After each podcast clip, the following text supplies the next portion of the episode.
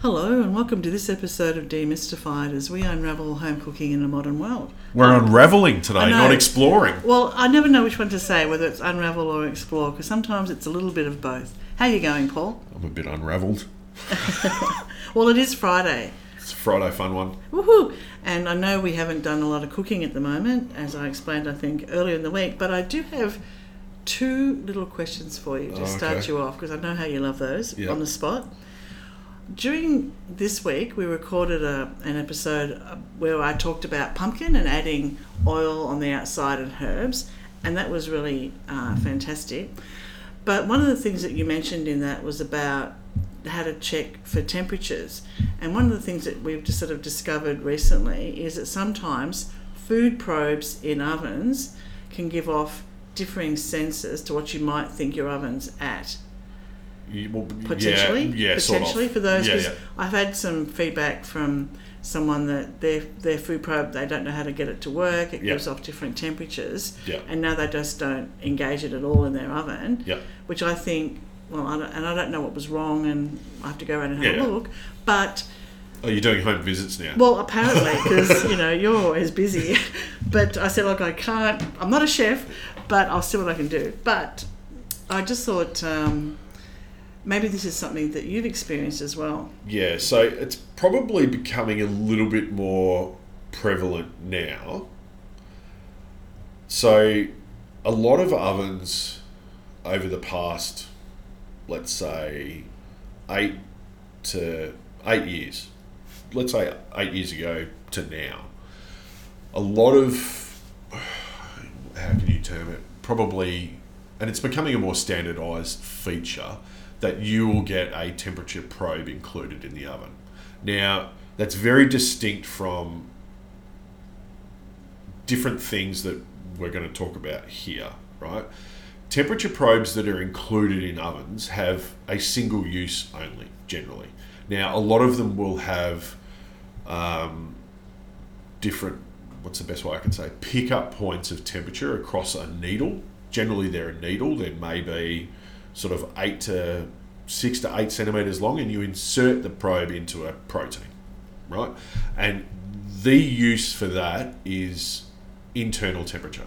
So level of doneness, medium, medium rare, well done, whatever, right? So you cook something to a desired internal temperature of your liking. What's coming and happening now and is more prevalent and more available and like I think we've mentioned it before. I have a MEATER wireless probe. I've worked with other wireless probes as well. Is the probes now are well, some probes, and you can get them wherever, are wireless, right? Now they essentially serve two purposes. The same as the original probes that were included in your oven that you plug in somewhere And into the cavity. the oven, yeah, aren't they? correct. So it's a wired needle. Our old Bosch one doesn't have that. No, it it was doesn't. before that technology. Yeah. But I mean that oven's got to be ten years old now. I know. Yeah. And it's still going. Yeah. Um, so they do the same task as that internal temperature reading, but there is also a um, temperature ambient temperature reading. So it tells you also what the environment temperature is. Now, this is where things are getting a little bit not confusing, but potentially could be. So a thermostat in an oven essentially let's say we've got a digital screen oven and most of the most ovens these days have some sort of digital readout. It could be an led it could be a t- you know it could all sorts of different things but most ovens not yours but most ovens you dial in the temperature and it comes up as a digital reading and it will have an indicator of when the oven is up to temperature now let's just say for example we're cooking something at 180 degrees forget the function doesn't matter we're cooking something at 180 degrees. So the oven has told us that it's up to temperature, and what's happening in, the oven is it is get the heating elements are turning on and off the whole time. So they're cycling, right? And the thermostat is dictating when it turns on and when it turns off. Okay? So an oven, whether you like it or not, when you set it at 180 degrees, is very rarely exactly 180 degrees. Because what happens is, is the thermostat goes, okay, you're about 182, I'm going to switch off. So it turns the heating element off. and then it drops down to 178, and then it goes, oh, you're getting a bit too cool. I'm going to switch on. And what it's trying to do is find that perfect medium. Now, a really good oven will have a difference of what we call plus or minus one degree. So, a good oven, when you set it at 180 degrees, will be 179, 180, 181. They're the possible temperatures that it could be if the thermostat is a really, really good one. And generally, the higher end ovens will work like that. So, you're seeing on your display on your oven, no matter what sort of oven it is, on the display, you've set 180, it's told you it's there, okay? And then we're going into roast. But in this scenario, we're going to use a wireless probe. So we put our roast in a tray of some description, or a roasting dish, or a pot, or a pan, or whatever it might be, and we stick our probe in. And our probe is telling us that the internal temperature when we start cooking might be six or seven degrees, right? So pretty cold. And that's what we're really monitoring. But these days, what you also get to see is the ambient temperature. Now, that probe, let's say in the perfect world scenario, isn't touching anything, right? So the end of the probe, which is giving us the ambient temperature reading, is not touching anything. It's not touching the side walls of the oven. It's not touching the the side of the, the baking tray, the dish, the whatever it is that you're cooking in. And what you will see is that the ambient temperature that your probe is telling you will be different to what your oven is telling you.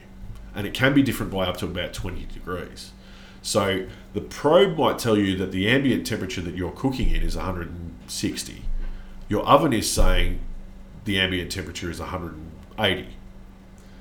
And this is where probably Yes. it gets a bit confusing. Because the first thing you're going to do is think that one of them's wrong, and you'll crank up the oven to get it to 180 if the probe's telling you 160. And of course, Correct. that is the absolute wrong thing to do. Yeah. So what you've got to understand is most thermostats in ovens are generally on the back wall of the oven and generally up high. Okay.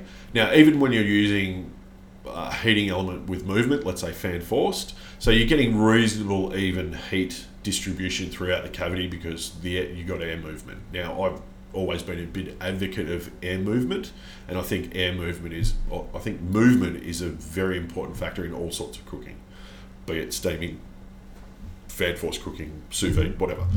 Um, because I think you can get a much more even accurate temperature when you have movement versus still. Now, because the thermostats in ovens generally, and I'm generalizing a lot here, there's no particular brand that does it super different to anyone else, but they're either right in the center of the oven at the top, and it will look like a little steel tube sticking out, right? If you want to have a look in your oven, it will look like, and it's in yours. They used to be attached to the side wall of the oven. It was like a little metal Oh, yes, wire. yes, yeah, okay. yeah. And that's what's saying to the oven, I'm getting too cold, turn on, I'm getting too hot, turn off, right? And that's what it's communicating with the heating elements that you've mm-hmm. chosen. Yeah. Now, what you have to understand is no matter how good your oven is, when you add volume and the tray equals volume, the baking tray equals volume, the dish equals volume, the beef or whatever it is Whatever you're it is, cooking yeah. equals volume. And the temperature that is closest, or the temperature reading that is closest to that volume, which is in this scenario the ambient temperature reading of your wireless probe, will always be different, no matter what. So the method here is not to panic. Don't Just change it. trust trust what you're being told by both probes, Yep. by both elements, Yep, and let it do its thing. yep, Do not crank it up. no, Do not think something's wrong. yep. It's perfectly okay if that's the perfectly case. okay because it will and it will get better over time i would imagine because what will happen is is more manufacturers will find better locations to put thermostats and the gap between what an ambient temperature reading on a wireless probe is and what the interface on your oven says that gap will shrink over time i have Which no will, which will take away some of the potential confusion that might Yes. be coming, Yeah. right? Because I know for a fact, and I've done this myself, I know for a fact that when I do a reverse sear eye fillet, which I do often at cooking demonstrations, I want that to cook at about 90 degrees. Now I need, I know I need to set the the temperature of the oven at about 110. I know I have to set it that bit higher because I want it to cook at 90 degrees. If I set the oven at 90 degrees, it would only cook at 70. So I'm really focused in on what temperature I want to cook my item at and to. Don't get too caught up in they've got to match. Okay? Es- It, it matters more at low end, so at lower temperatures. Um, but if you think for one second that all of those recipes out there that say 180 degrees fan force for your chocolate cake, if you honestly think that your cake's being baked at 180 degrees, you're wrong. It's probably about 165, 170 in a good oven, in the middle shelf with movement.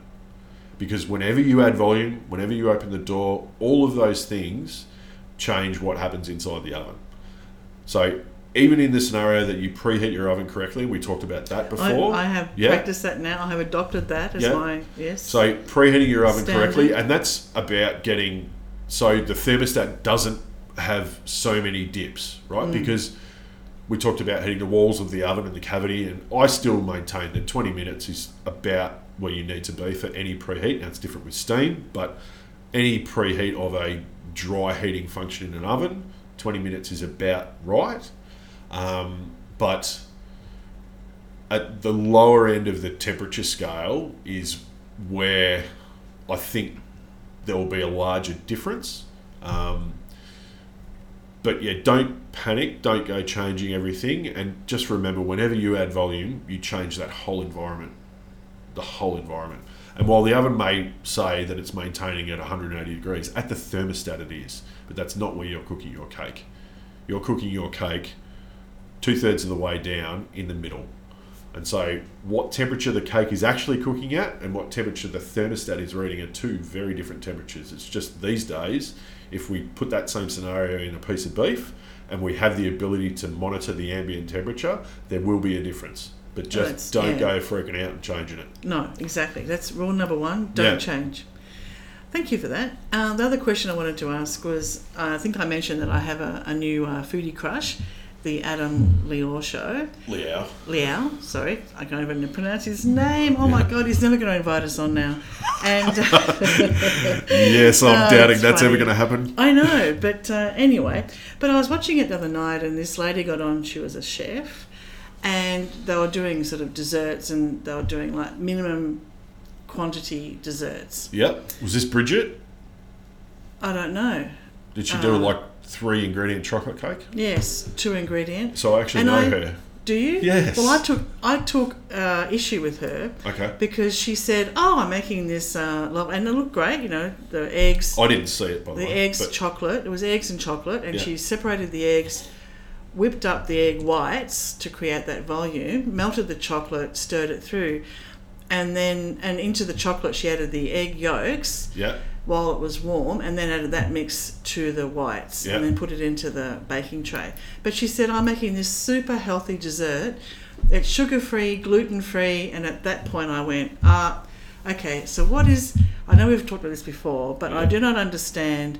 Why everyone thinks, unless you're allergic to gluten, why is gluten free healthier? Because gluten's not a bad thing for you. Yeah. As far as I can tell, I'm not a dietitian, but Nor I've am asked I. my friends who are, Yeah. and they don't understand this either necessarily. If you're allergic to gluten, absolutely, it is the pits, it is the worst. And I Yeah. do know people who are allergic to gluten, and their life is Yeah. quite difficult getting that organised. But if you're not allergic and, and really allergic, how is taking gluten out of your diet healthier?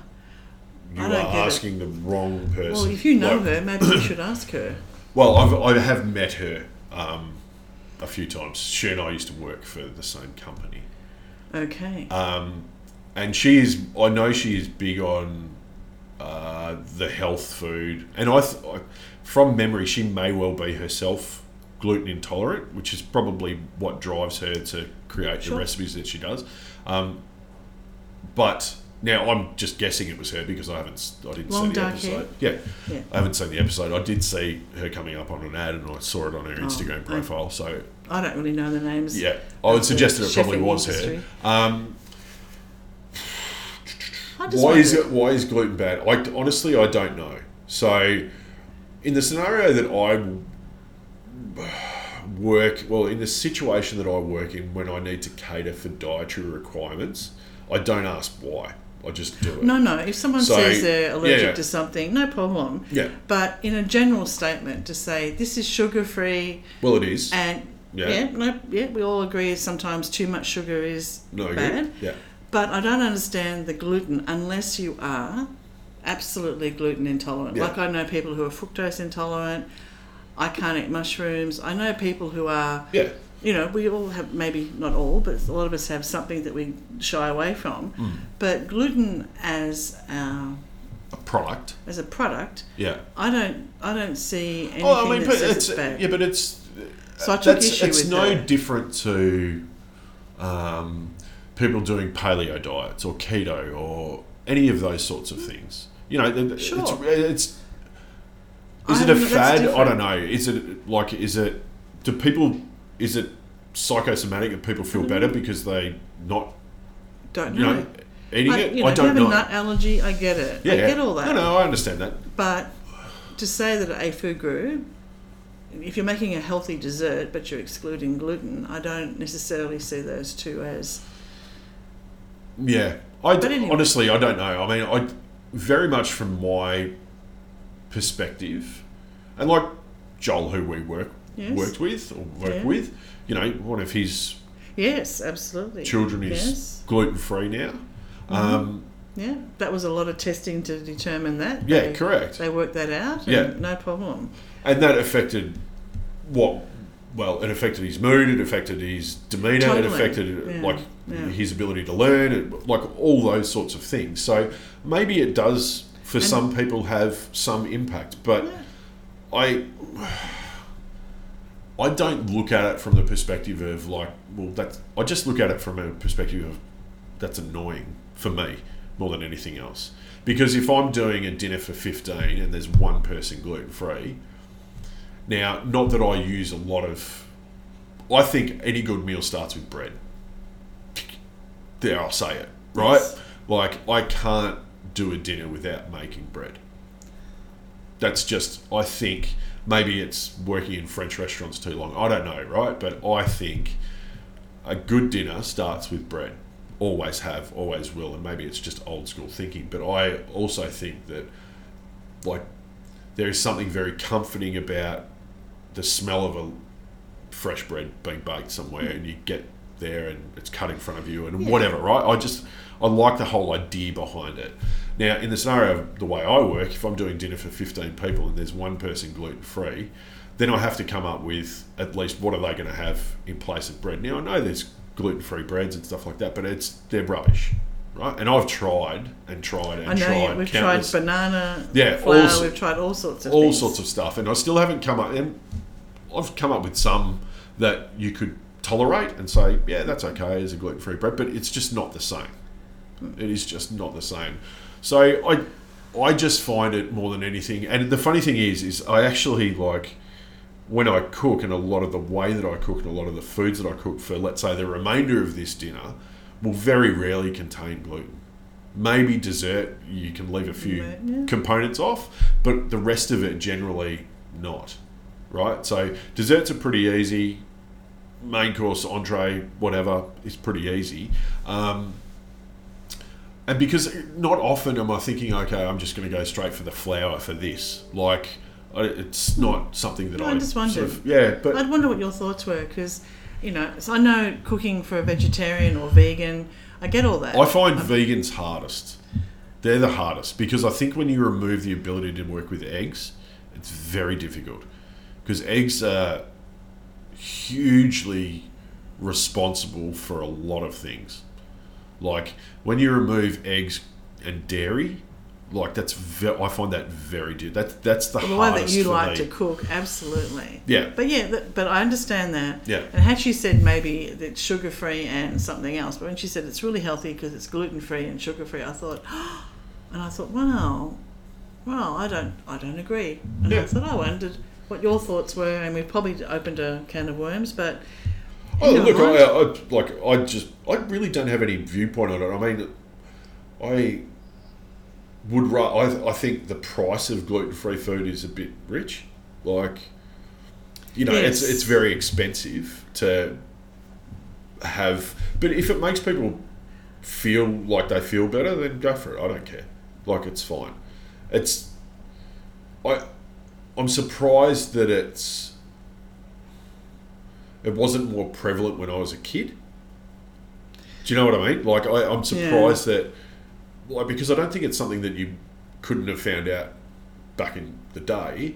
So, but I don't remember any of my parents' friends or anyone that was gluten intolerant. I don't like you wouldn't have seen a loaf of gluten free bread No, ten years ago, no. fifteen years ago, No. probably.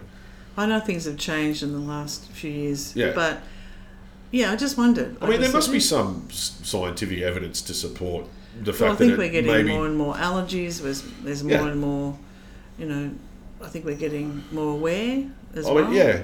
I mean, the first thing I did when my little fellow was old enough was put a teaspoon of peanut butter in his mouth. It was one of the first things that I gave him because I thought if you don't get exposed to it now, Mm. you're more likely than not you're going to end up with a nut allergy. Yeah. Like, now, was it right, wrong? Who cares? I don't know. Well, Like, he didn't uh, suffer. no, So that's a good thing. Yeah, but I yeah. So the gluten one, I, I don't know. I, I don't. i generally, I have an opinion about everything, Linda. But You normally- I, I really don't about this. I Like, know, you actually don't. No, No. it's quite surprising for you. no, for me, it really is for me when I'm catering for any sort of guest event, whatever. Vegan is the toughest. When you take away eggs for me, oh, and dairy, like that, that's making my life hard. Hmm. And yet I've seen some of the exclusions. I don't. Some there are exclusions on a senior catering preferences sometimes, and it's yeah definitely vegetarian or pescatarian or vegan Yeah.